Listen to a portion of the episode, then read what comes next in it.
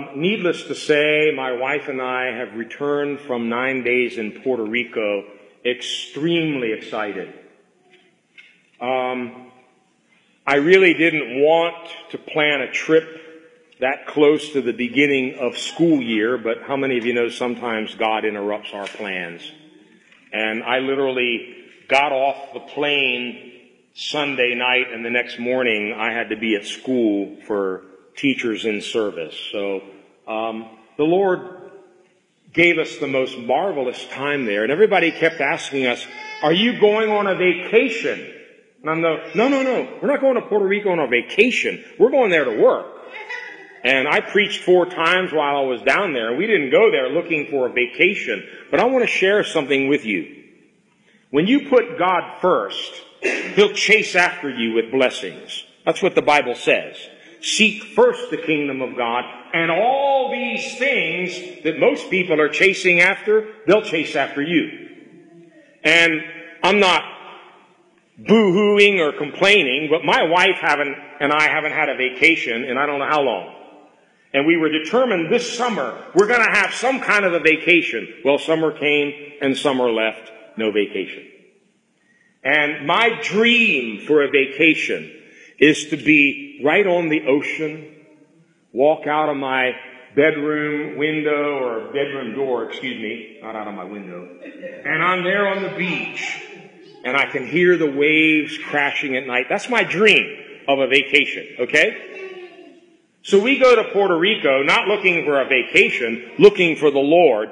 And the church we ministered in put us up in a beach house on the Atlantic Ocean, 50 feet from where the waves crash. And we had, am I making any of this up?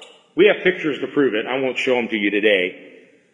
We had our own half mile private beach. We never saw a human being on that beach the whole nine days we were there. Now we didn't go down there looking for that. We went down there looking for the Lord. This was just kind of like a little added blessing on top of everything else He did for us while we were down there. God is so good. God is so good. And He wants to do things like that for us to show us how much He loves us. But really, beach house or no beach house, what God did down there in the church and in the meetings we had is beyond my ability to even explain or describe. And really, the church we were in was founded by two brothers whom I've known since they were 11 and 12 years old when I first started pastoring in Puerto Rico years ago. Now they are grown men with grown kids. And God has built up a beautiful ministry through them. And now all of their kids are grown up. They all play instruments. They all sing. They write music. They worship the Lord. And we had the most amazing times of worship down there uh, throughout the whole nine days that we were with them. And of course, uh, the second week they had planned their 14 year anniversary, Thursday through Sunday. They had special meetings. Pastor Tom also went down for that portion of the week. And every meeting, the Holy Spirit manifested in such a singular way. And you have to understand, all summer long, I was up here seeking the Lord in the book of Acts, praying, fasting, crying out to God for His church. And when I went down there, it was almost like the Lord said, look, I'm going to show you something. Remember in Revelation, the angel took John and said, I'm going to show you the, the bride, the lamb's wife. It was almost like the Lord said, I want to show you what I can do. And man, oh man, we were so thoroughly blessed not only to see how God has moved in that group, but how He moved in the meetings when we were there. And I could talk on and on and on about that, but just uh, understand that God is moving. God is moving. And another thing that I'm going to wait for another day to talk more about, I shared a little bit about it in our Friday night prayer meeting, You know that both Pastor Tom and I have had a heart for Dominican Republic for many, many years.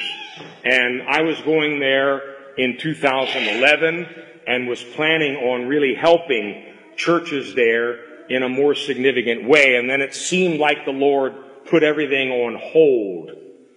And He'll do that sometimes until He's ready and people are ready for what He wants to do. And I believe that God spoke to us very clearly in these last couple of weeks that it's time. And so my wife and I will be returning to Dominican Republic in November. And there are many significant things happening. There are churches in El Salvador, Nicaragua, Costa Rica that are a part of this. And I want you to be praying that the Lord really directs us. But I can tell you there's a wide and effectual door that God is opening for ministry. And of course, in Puerto Rico also, there are many, many doors that are also opening now. So please pray that we will move with the Holy Spirit and understand what the Holy Spirit is wanting to do in these last days. Um, I'm going to be sharing today and next week on what I believe is a very important message. It's more of a teaching than a preaching. And I'm going to see that the notes are uploaded to our website so that you can download those sometime probably by Tuesday of this week they should be up there. I strongly encourage you to get these notes because we're going to go through a lot of scriptures and they may or may not appear up on the screen and you probably won't even be able to keep up with me if you're taking notes. So uh, try to get a hold of the notes. If you can't, please see me. I'll print them out and get them to you by next week. But the title of this little mini series that I want to give is called His Church, His Way. His Church, His Way. And to sort of introduce where I'm going with this, we're going to be talking about God's plan for the church. And man has lots and lots of plans, lots and lots of ideas, lots of models, and lots of formulas on how to build churches. Not to sound rude or arrogant, but I really don't care what man's plans or ideas are anymore. I am earnestly seeking God and asking Him for a clear vision, a clear revelation of His church. And I'm emphasizing that word, his. Not mine, not Pastor Joe's or Pastor Bill's. His church.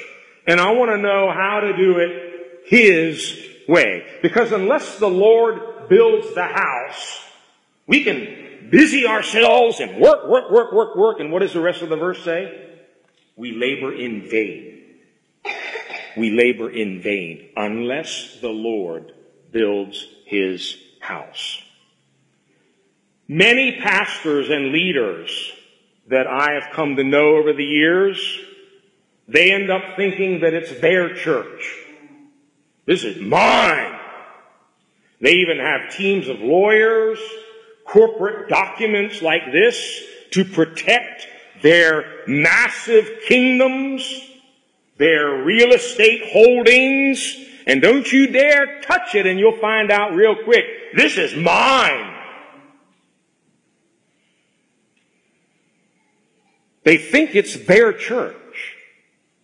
And they actually end up being more like a CEO of a multi-million dollar corporation than a servant to the church that he's building. And, you know, we talk about churches and ministries being non-profit. Sometimes I laugh about that because most of the big ministries and churches, they end up in a disguised way being a for-profit business. And the CEO is the one who stands to profit the most. It's all wrong. It's all wrong. It's all wrong. It's his church not ours. It's not for our profit or benefit. It's for His glory. And I believe in these last days, short little bit of time we have left, The Spirit and the bride are saying, Come, Lord Jesus. And the Holy Spirit is preparing the bride of Christ. From all over the earth, people are hearing the call of the Holy Spirit to come together and to be His bride. But if we want to do this thing His way, we need to find out the right pattern. Not from books, not from TV programs, not from radio. We need to turn to the Word of God.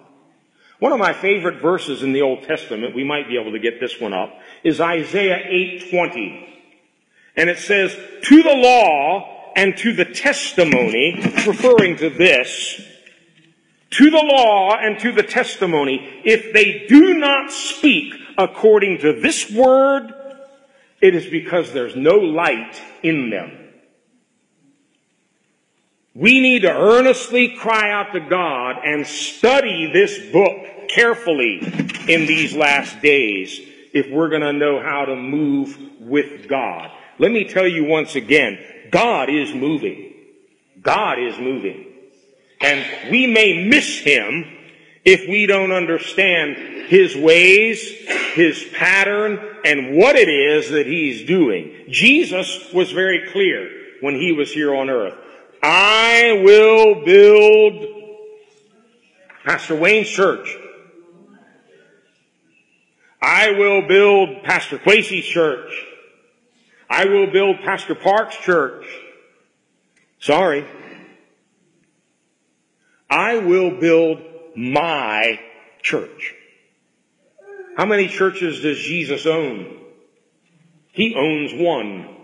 How many real churches are there? One. We better find out what the real one looks like, where it is. And you know, I was telling some pastors down in Puerto Rico, we need to stop trying to get everybody to join our church and start studying and fasting and praying and finding out how to join his. There's a big difference. I want to join his church. Do you? I want to know that I know that I know that I'm a part of the real one.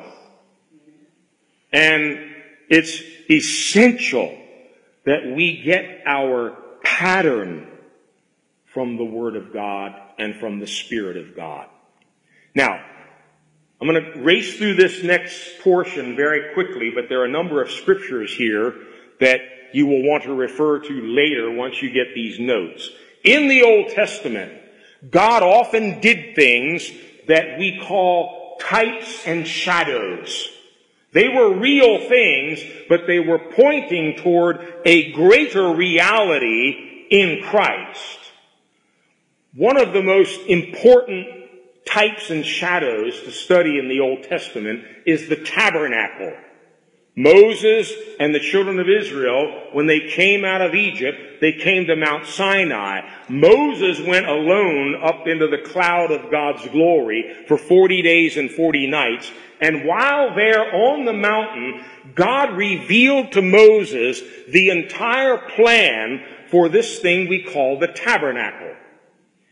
It takes from Exodus 25 all the way to the end of Exodus chapter 40 all of the details about the pattern of that tabernacle. Right down to little hooks, little curtains, little uh, posts and different pieces of furniture.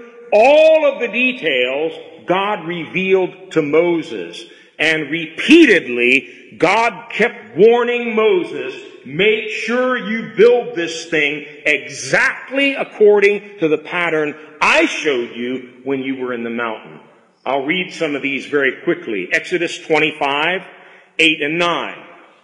God is speaking. Then have them make a sanctuary for me, and I will dwell among them. This was to be God's dwelling place in the midst of the whole nation of Israel in the old covenant. Have them make a sanctuary for me, and I will dwell among them. Make this tabernacle and all its furnishings exactly like the pattern I will show you. Listen to those words. Exactly like the pattern I will show you. Exodus 25, 40. See that you make them. In, in context, it's talking about the golden lamps on the lampstand. See that you make them according to the pattern shown you on the mountain. By the way, in Revelation 1, Jesus appears in the midst of the seven golden lampstands, which are revealed there as representing seven churches. So the lampstand is actually a shadow in the Old Testament of the church, shining from the oil burning in the lamps, the oil of the Holy Spirit, being a light to the world. And again, make sure it's according to the pattern shown you on the mountain. So this wasn't something where Moses could come back down and say, gosh, you know, I forgot all that stuff God told me up there in the mountain. We'll just build it some old way. It ought to work okay. No. Do it exactly like I told you. Exodus 26:30. Set up the tabernacle according to the plan shown you on the mountain. Exodus 27:8. Make the altar hollow out of boards. It is to be made just as you were shown on the mountain. Now I have a question for you. How many people saw that pattern? One person. This whole thing depended on Moses to be faithful to the vision and to the revelation that God gave him. He had to work with all kinds of craftsmen and people who worked in gold, people who sewed things. He had to say, no, no, no, it doesn't go like that. It needs to be a little bit longer. And in many cases, God gave exact measurements, exact weights, and they couldn't deviate from that. God is a God of planning. God is a God of detail. And when he says, make sure you do it exactly like I showed you, he means it. Now remember, this is just the Old Testament shadow of the real dwelling place that is being built now called the church. Then in the New Testament, the writer of Hebrews reminds us of all of this in Hebrews 8 verses 1 to 5. The point of what we are saying is this. We do have a high priest, he's referring to Jesus, the great high priest, who sat down at the right hand of the throne of majesty in heaven and who serves in the sanctuary, the true tabernacle set up by the Lord, not by man. Every high priest is appointed to offer both gifts and sacrifices, and so it was necessary for this one also to have something to offer. If he were on earth, he would not be a priest, for there are already men who offer the gifts prescribed by the law. Verse 5. They serve at a sanctuary that is a copy and shadow of what is in heaven. This is why Moses was warned when he was about to build the tabernacle, see to it that you make everything according to the pattern shown you on the mountain. So the tabernacle that Moses built in the wilderness, it was very real. It's not there anymore. But they used real boards, real gold, real silver, real curtains. It was a real structure. But we're told again here, it's just a copy of the real one. It's just a shadow of the real one. You know, if you follow a shadow and you go toward the source of light, the shadow will always lead you toward the real object.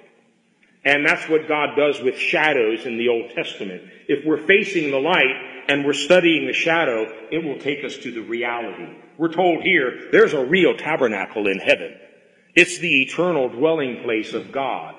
And God is putting on the final finishing touches for what will be His eternal dwelling place. Revelation 21 is taking place in eternity. John saw a tabernacle.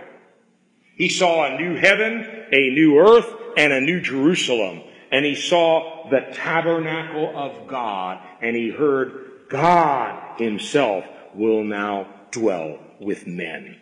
And the rest of the chapter talks about the bride of Christ the New Jerusalem. This is what the Holy Spirit is doing in these last days. And we need to be very careful to get the pattern right. to seek God.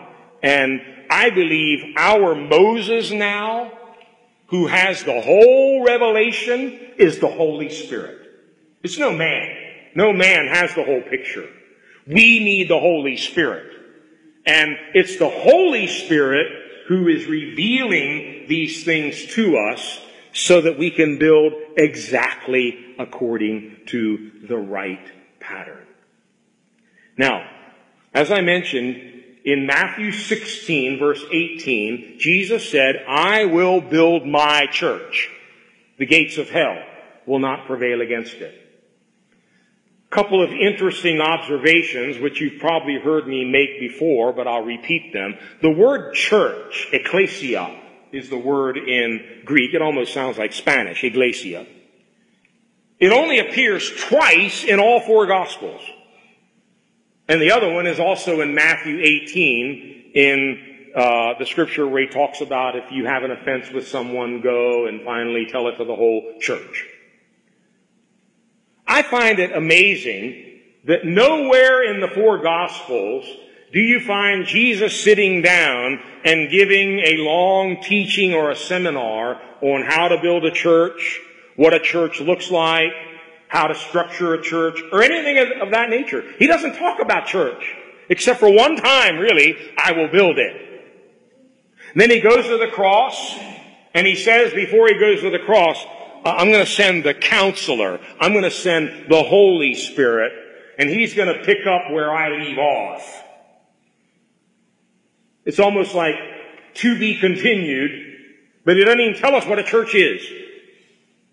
And then, amazingly, after he rises from the dead, we read in Acts chapter 1, and I hope you're joining us on Wednesdays for our study in the book of Acts, because this is going to dovetail with a lot of the things we're sharing on Wednesdays. In Acts chapter 1, Jesus rose from the dead. Now, if I'm Jesus, I'm out of here. I want to go back to the Father. I want to get back to the right hand and be in glory where I came from. But he stays 40 more days with his apostles, teaching them not on church growth, not on church government. He doesn't even talk about church. It says for 40 days he taught them about the kingdom of God. So we come to Acts chapter 2 when the Holy Spirit finally arrives, we still haven't heard anything about what is a church. Now, if you were there that day when Jesus was talking to Peter, Peter was a good one for asking lots of questions. I'm surprised he didn't ask, wait, wait, wait, Lord, what is a church? What is a church? He said he's going to build one, but nobody knew what one was. No one had ever seen one before. No one knew exactly what it was going to look like or what it was going to do. They just had to wait. I will build my church. That's all he said. In Acts 20, verse 28, I want to emphasize this. Um, this is his church. And I'm going to show you why it's his and not mine and not Pastor Joe Schmo or anybody else's. It's his church. I want to show you why it's his. Acts 20 verse 28. This is when Paul gathers all of the elders from the Ephesian churches. He's bidding them farewell. He tells them, you're never going to see me again. And he gives them some final words of advice and even some warnings. He says, keep watch. Note the order here. Keep watch first over what? Yourselves. The tendency, especially for people in leadership, is to neglect their own spiritual life and be so busy, they're preaching, teaching, looking after everybody else's problems, they neglect themselves. He gets the order the other way. Keep watch over yourselves. Be careful what's going on in your life. And then watch over all the flock of which the Holy Spirit has made you overseers. We're going to return to this scripture later on in this little series because it's, it's pregnant with lots and lots of meaning. He's actually addressing all of the elders who are also referred to here as overseers, and he actually calls them shepherds. He gives them three different titles here, which are used interchangeably. Elders, overseers, and shepherds. Or we don't usually use shepherd so much. It's a pastor.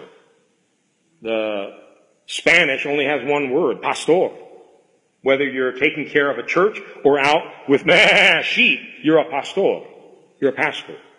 So he says, keep watch over yourselves and all the flock of which the Holy Spirit has made you overseers. Be shepherds of whose church? Whose church? The church of God or God's church. Why is it his church? Which he bought with his own blood. You see, there's ownership here. The reason this is his church, he bought it. He paid the price for it. You and I didn't. So, pastors and leaders who are tempted to start grabbing onto stuff and say, this is mine. Look what I've built up for me and my family. I've got a multi-million dollar corporation and I'm the CEO of this thing. And it's going to feed me and my children and my grandchildren. Oh, really? I thought it said it was his. And I thought it says he has rights to it because he bought it. We need to keep reminding ourselves of this. None of us shed blood for sin. Jesus did. None of us can redeem anyone. Jesus can. He redeemed us and we become His. You remember when Jesus was having his final little exchange with Peter in John 21. And he says, Peter, do you love me? Yeah, you know I love you, Lord. Okay, good. Feed my lambs. Peter, do you love me? Lord, you already asked me that once. Yes, I love you. Feed my sheep.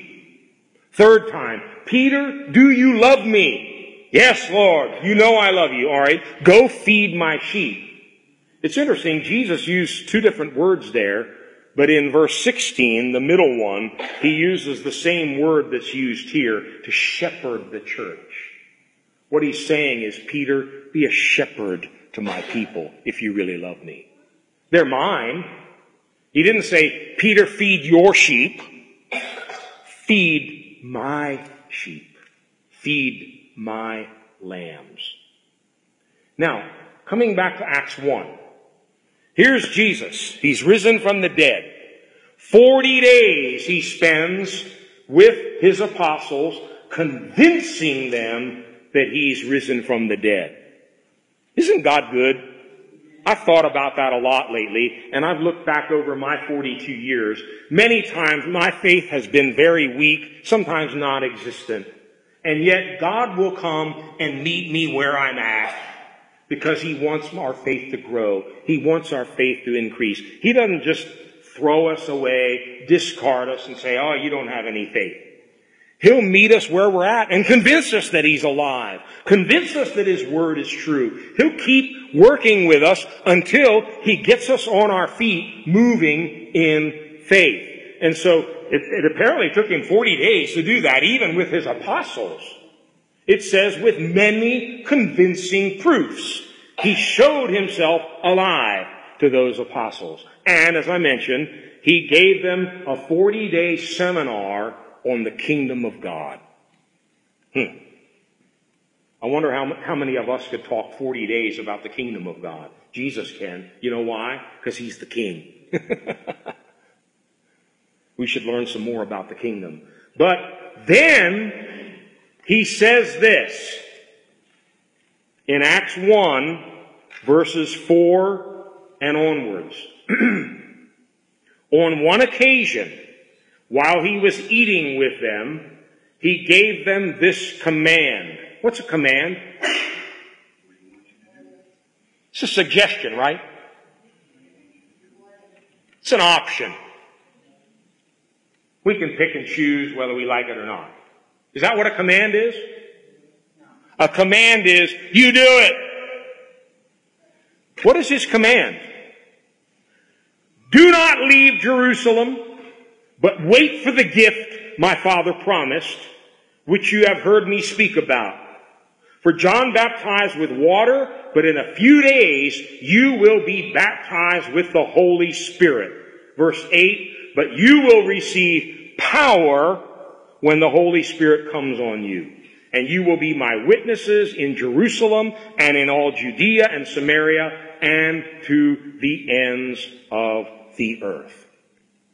Now, if you've been with us on Wednesdays, you know the writer of Acts is Luke, the same writer of the gospel that bears his name. And Luke 24 overlaps Acts 1 because it's like a continuation of where Luke left off in his first volume. And if you study Luke 24, it shows the resurrection of Jesus and right up to his ascension in heaven. A few verses after this, Jesus ascends up to heaven right before the apostles' eyes. But I want us to go to Luke 24 to see how this is written there because I think it's even clearer. Luke chapter 24 and verse 49. While we're getting that up on the screen, I want you to think about this. You have spent the last three and a half years of your life day and night with Jesus. Wherever he went, you went. You heard all of his sermons, all of his parables. You were there when the lame were made to walk, blind eyes were open, dead people were raised. You saw all of that. You were even on occasion sent out in his name with authority to preach, to cast out devils, and to lay hands on the sick yourself. So they've had three and a half years of that kind of training, and the whole while he's been teaching them about the kingdom of God. And finally, just before he ascends, he says, now, all authority in heaven and earth has been given to me. Go therefore into all the world and preach this good news. But instead, he tells them, wait. Don't do anything yet. You think you know a lot of stuff up here. You've seen a lot of things with your eyes. You've heard a lot, but don't do anything yet. Just wait. Luke 24 verse 49 Jesus is speaking to his apostles. He says, I am going to send you what my Father has promised, but stay in the city until you have been clothed with power from on high. I've been meditating on that a lot. And here's what I've come up with. You and I, we may think we know some things now. We've heard a few Bible studies. We've read a few books. Maybe we even, we even have some ideas of what the church is supposed to look like. But Jesus even told Peter, James, and John, stay. I looked up that word. I got so blessed yesterday. I started doing cartwheels. It literally means sit down. Sit down. They were like chomping at the bit. Okay, can we go win the world now, Jesus? Can we go start this thing called the church? No. Sit down. You're not ready yet. You're not prepared yet. Yeah, but we got all kinds of knowledge. We've heard all kinds of parables and sermons. You're not ready yet because you're lacking something. What were they lacking? What were they lacking? They were lacking power. And I want you to listen carefully to what he told them. Sit down until. He didn't say how long to sit down. He said, you're going to keep sitting down until something happens. Until what? Until you have been clothed. King James. Can we switch it for just a second? I like the King James better. Ah, endued with power. You know what that word really means? Have you ever dyed clothing? Or have you ever gotten ink into uh, a nice blouse or a nice shirt and tried to get it out if it's permanent? It gets endued into the cloth. It, it soaks it up. It actually draws it in and it becomes a part of it. What Jesus is saying is don't even try to do anything until you are soaked with the power of God. Now, he didn't say wait until you feel a little goosebump or a little drop on your forehead or maybe you utter a few syllables of tongues. Uh, we'll talk about tongues later on. That's not what he says. He says wait for power. How many of you know when power is around you and in you? Now, don't go home and try this, young people, but how many of you have ever gotten a shock by touching an electric outlet or a bare wire? Few of you know what power feels like.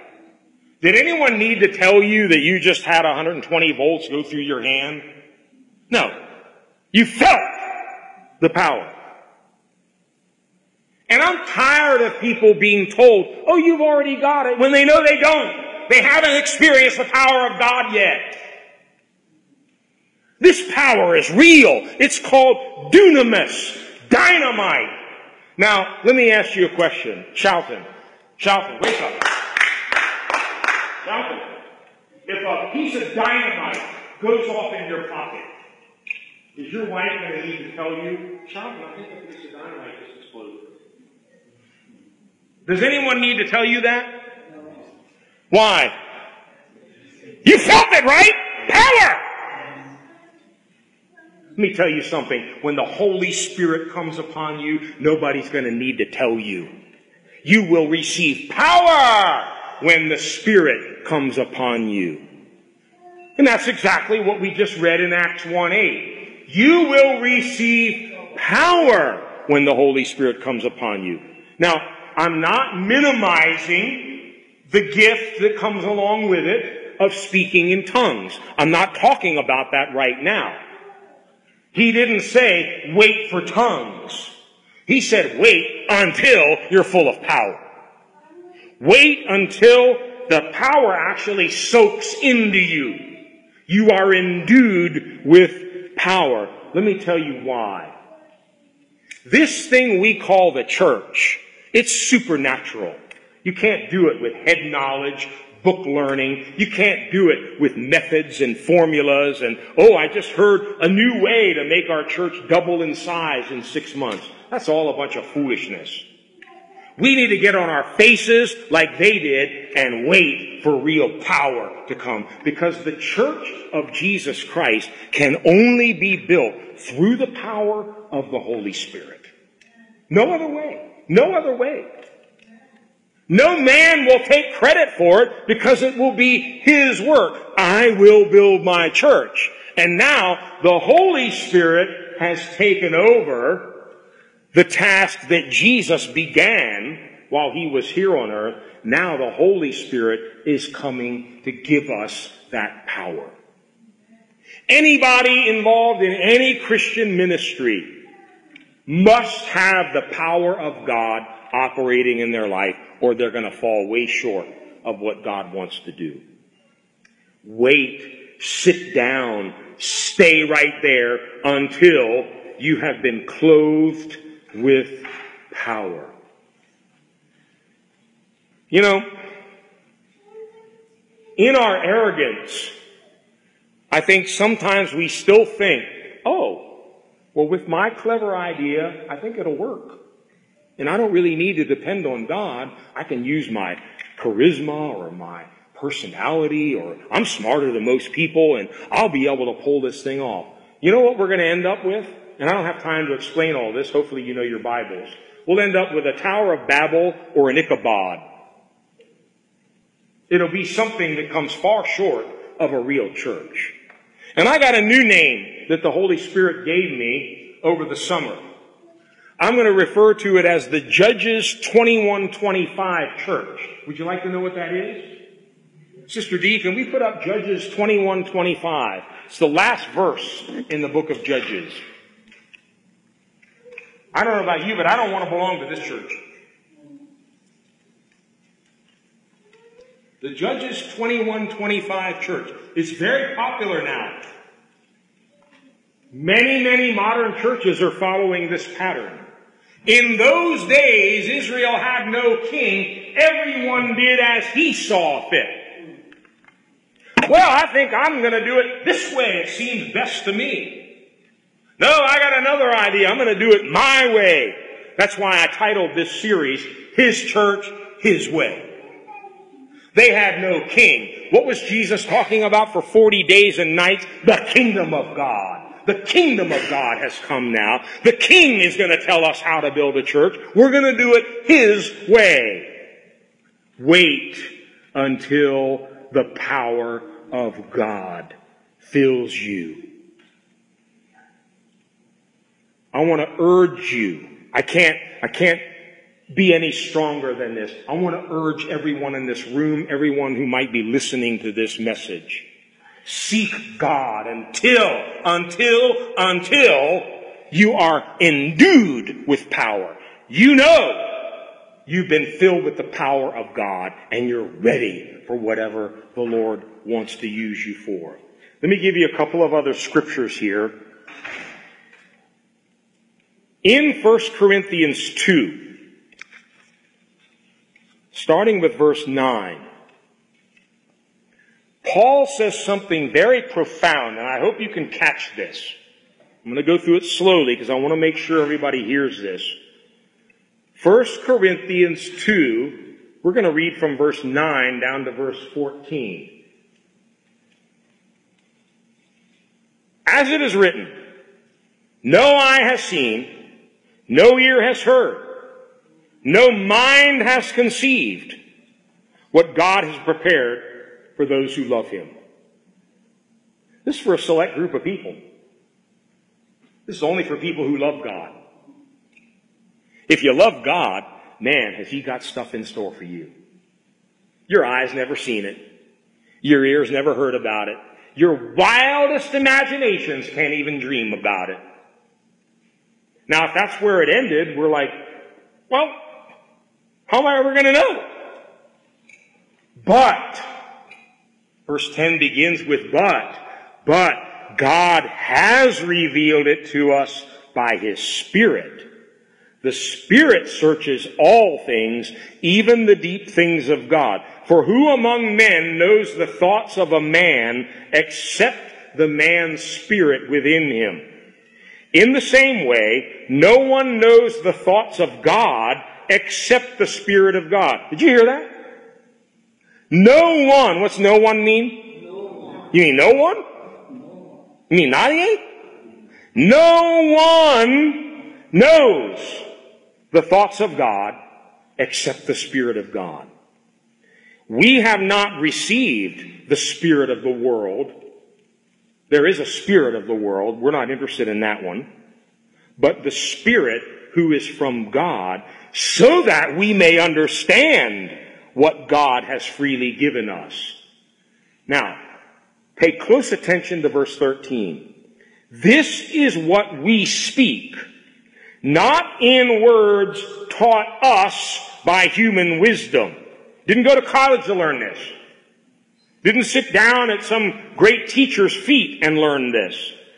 What we speak is not in words taught us by human wisdom, but in words taught by the Spirit. That's mind blowing. Taught by the Spirit. The Holy Spirit doesn't just come to give us power, the Holy Spirit comes to teach us. And there are things that cannot be taught you by me or by anybody else. They have to be taught through the Holy Spirit. Let me read this again. This is what we speak, not in words taught us by human wisdom, but in words taught by the Spirit, expressing spiritual truths in spiritual words.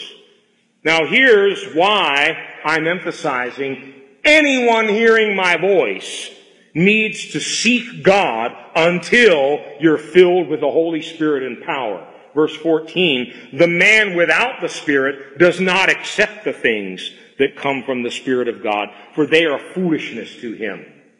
And he cannot understand them because they are spiritually discerned.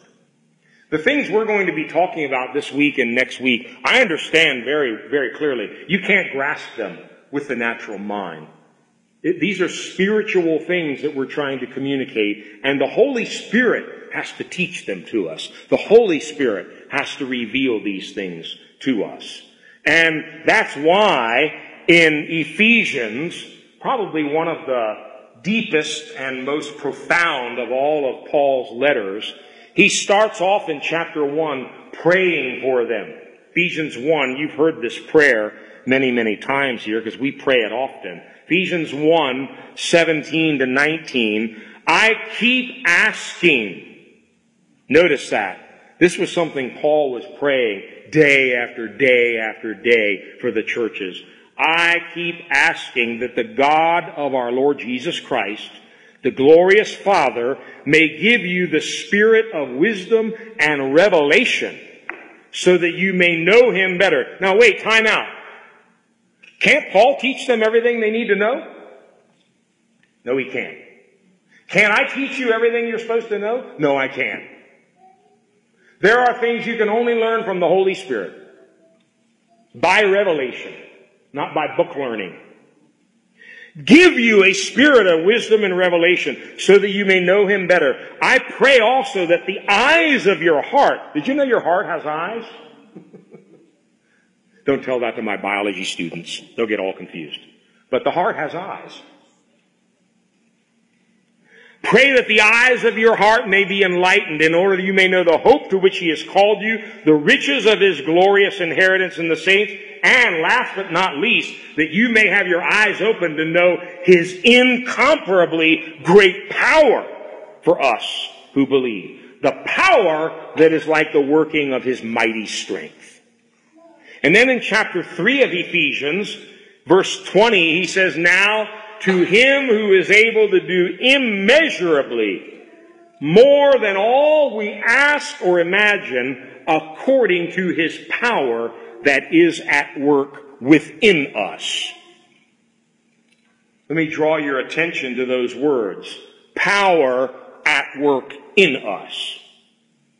Now I'm not trying to condemn anybody or make anybody feel bad, but if I'm stirring you up, so be it.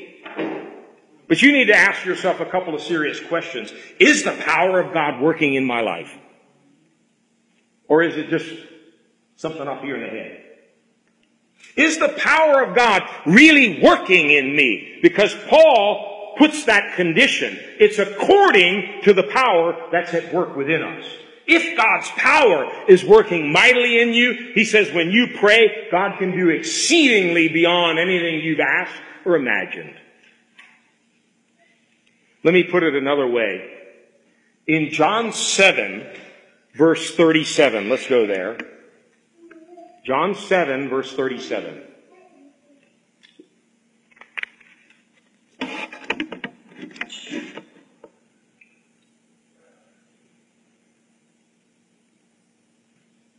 On the last and greatest day of the feast, if you study this, it was actually one of the big feasts of the Jewish people, the Feast of Tabernacles. It was a seven or an eight day feast, depending on who you read. But they had had at least a week of festivities, celebrations. They would eat. They would have a good time. They would rejoice in the Lord. And by no coincidence, Jesus waits until the last day. And he says the strangest thing. And how many of you know every word of God is inspired? Every word. And sometimes one little word will jump out at you that you never paid attention to before. One of the ones here that jumped out at me this week is loud voice. Jesus very rarely raised his voice. He didn't shout at people. But here he did. He must have really had an important message he was conveying to these people. On the last and greatest day of the feast, and to further emphasize that, the teachers in those days, they would usually teach sitting down. He's not teaching here. He stood up and in a loud voice, is anyone thirsty? Now, why is that strange? What have they been doing for seven days? Feasting. if anyone is still thirsty for something more than all this, is there something inside of you that's not satisfied with food and drink and video games oops, and money and possessions and cars and power and on and on and on? I can go in the list. Is there something inside you that's still not satisfied? If your answer is no, I can't help you. I don't think Jesus can either. And I'm tired of trying to help people who basically say, uh, no, I'm, I'm good. I like my car. I like my money. I like my stuff. I like my drugs. I like what I'm doing. Have a nice day. Maybe we'll meet again in a year or two and you'll have a different song. But right now I can't help you. But if anyone, what's anyone mean? Anyone. Could there be an anyone here today who's still thirsty? If anyone is thirsty. Thirsty. Let him come to me and drink. Whoever believes in me, as the scripture has said, streams of living water will flow from him.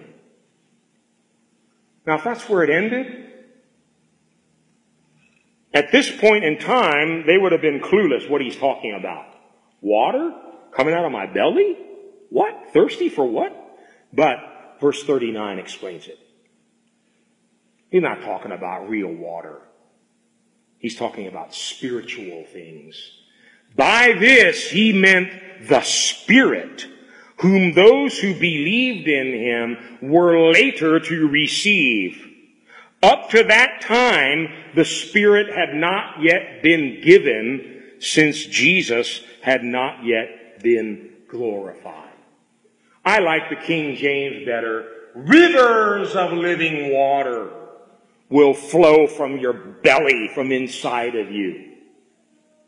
Now, if you had a river flowing out of your belly button, you think you would know about it? Or would somebody have to come and tell you, oh, by the way, brother, you got a, you got a river coming out of you? I don't think anybody would need to tell you, would they? My personal experience 42 years ago, as a long-haired hippie who didn't know any theology at all, all I knew was Jesus saved me from death.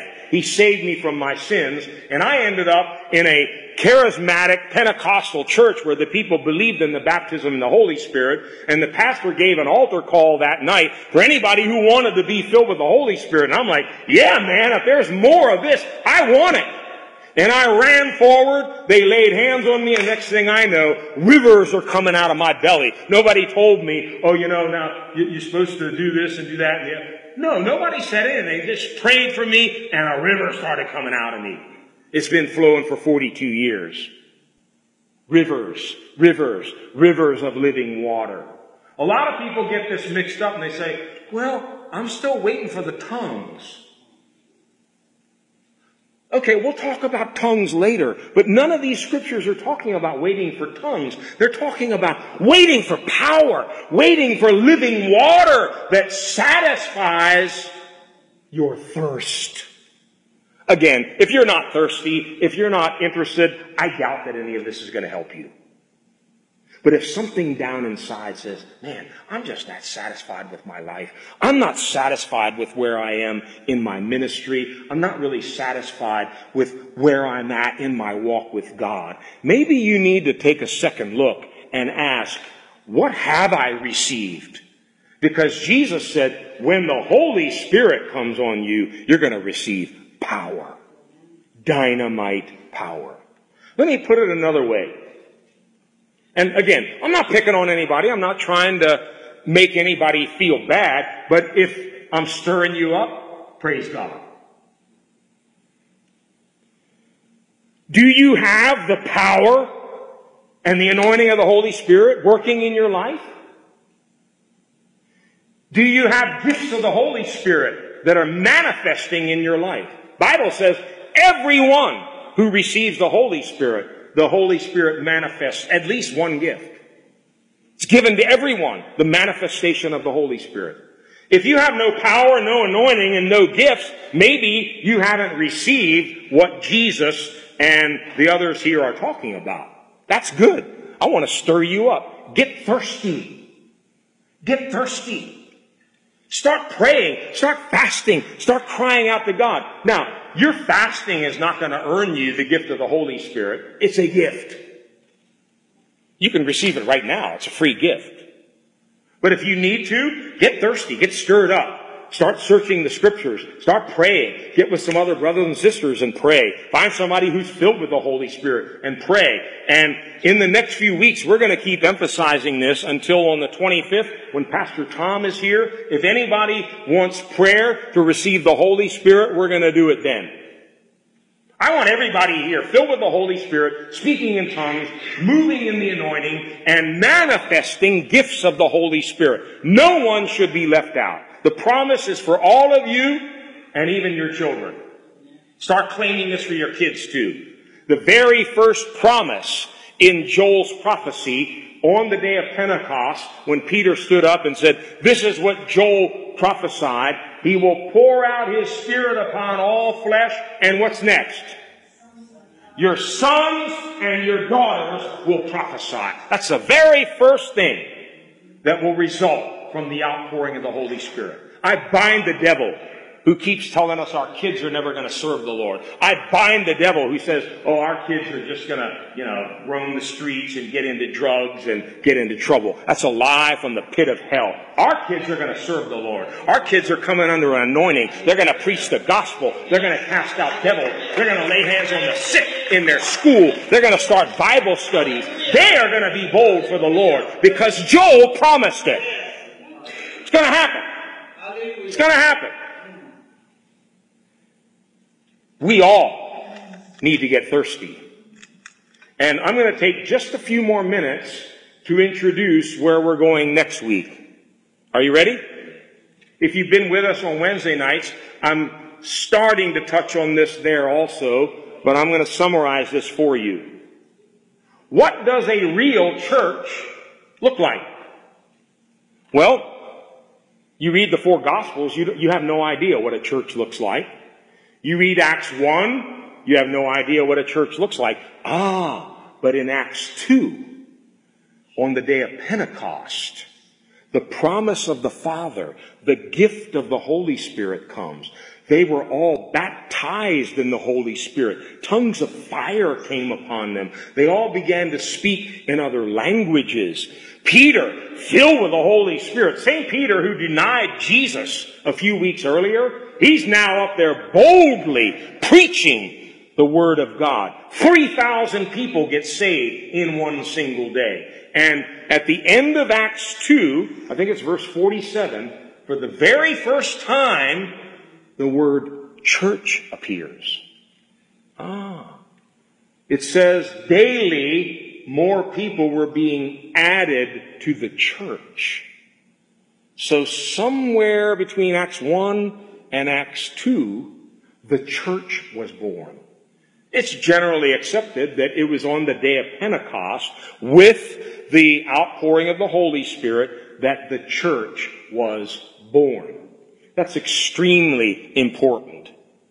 No Holy Spirit, no church. It's that simple. No Holy Spirit, no church. Where did the church come from? From the outpouring of the Holy Spirit. Who has the plan for the church? The Holy Spirit.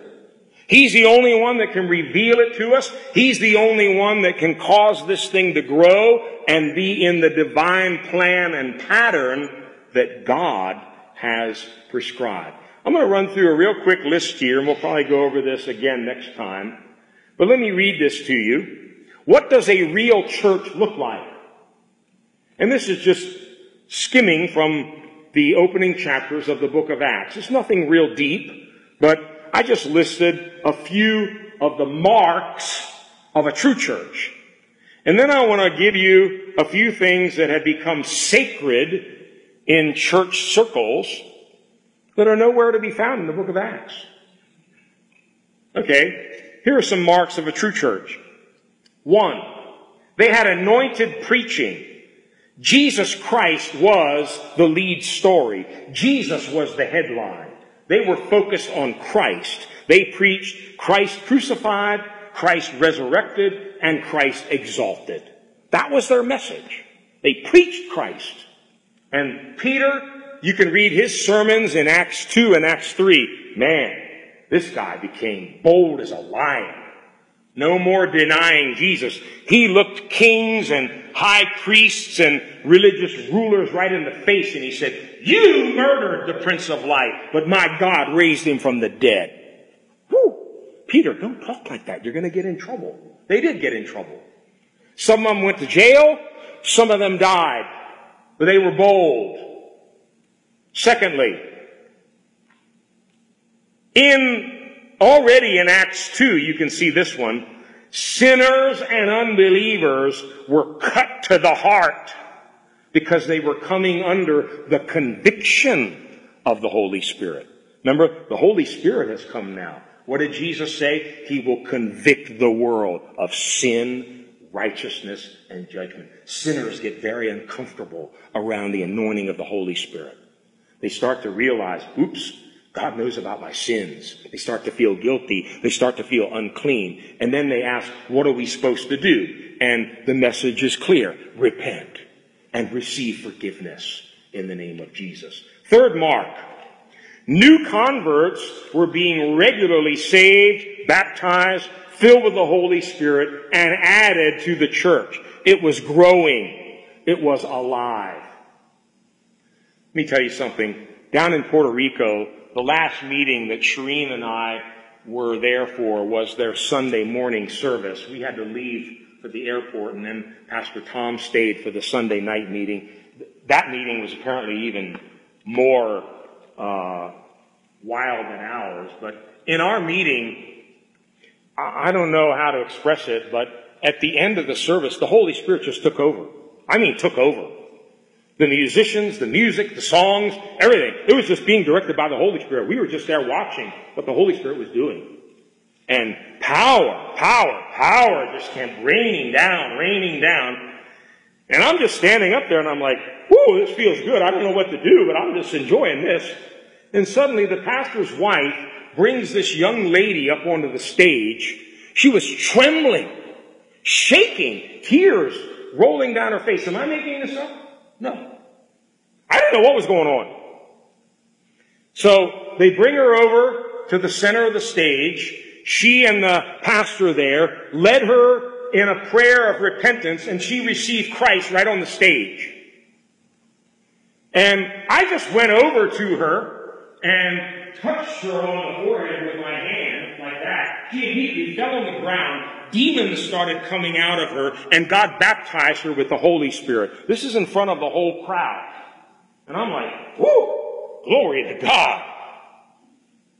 That's what we've been praying for, Lord. When sinners and unbelievers come into a church meeting, they should feel the presence of God there. They should be convicted, cut to the heart. And we found out later that this young woman had actually come the night before but you know how sometimes the devil keeps fighting with you to keep you away from church? She got as far as the church parking lot and couldn't get out of her car. She sat there wanting to go into the meeting, but something kept holding her, tears running down her face. Finally, she turned around and went home. But Sunday morning, she made up her mind, I'm going back to church. And she got saved, got baptized in the Holy Spirit, and got delivered, all in a few seconds. That's the power of God. We need to see more of that. New converts being regularly, and I would add powerfully saved, baptized and filled with the Holy Spirit and added to the church. Fourth mark of a true church, they had unity. There was harmony amongst all the believers. They were all regularly meeting together in fellowship, eating and worshiping together. Everybody sharing with each other. There was genuine love, caring for one another. A fifth mark that we see already in Acts 2, they were devoted to prayer. Continual, steadfast prayer amongst all these new believers. Number six, they were devoted to the apostles' teaching. The apostles were teaching these people things as the Holy Spirit was revealing it to them, they were devoted to apostolic teaching. Number seven, there was the fullness of the Holy Spirit. Many miracles, signs, and wonders were already being manifested right there in Acts chapter 2. And later on, Paul would exhort all of us that our church should come behind in no gift, waiting for the coming of the Lord. Lacking in no gift. They had miracles, signs, and wonders. The Holy Spirit was very evident. And finally, but not least, the mark of a true church, you can already see it in Acts 2, and we'll trace this further in the book of Acts next week. The Holy Spirit was in charge. Some people, they still come and ask me, uh, Pastor, who's in charge of the church? Who's in charge of the church? Oh, well, you know, if you go on our website, you'll see, you know, here's the president, vice president, the deacons, the elders, da, da, da, da, da. No, no, no. Who's in charge of the church? If it isn't the Holy Spirit, we're in big trouble. We're in serious trouble. Holy Spirit was in charge of this church.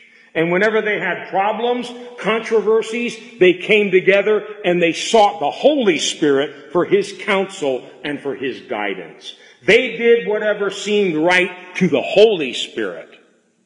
Now, let me finish. This will only take one minute. How is the modern church that many of us are familiar with, how is it unlike this Acts model? Now,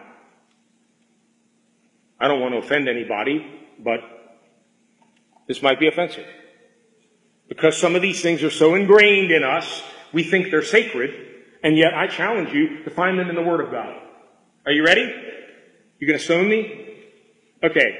Number one, how is the modern church unlike the Acts model? The modern church typically, there's a big emphasis on buildings, building programs storing up money, buying land, and building big temples. There is no mention in the entire book of Acts of any such thing. Matter of fact, they weren't buying real estate, they were selling it. they were selling their lands, selling their houses, and bringing all the money and putting it at the feet of the apostles and say, do whatever you want with the money. We're not interested in that stuff anymore. Now, I'm not condemning anybody. They built a nice building here. Praise God. It's blessing us. But I've seen many a pastor and many a ministry go astray. Listen to me carefully. I've seen many go astray, getting ensnared with these big multi-million dollar mortgages and multi-million dollar building programs. In the book of Acts, there's, there's no talk of that. They just met under a bridge. They met in houses. They met wherever they could find some place to get together. How is the modern church unlike the Acts model? Number two, what we find normally now are separate, autonomous churches run by one pastor in charge who often ends up lording over the flock in a controlling or even an abusive manner.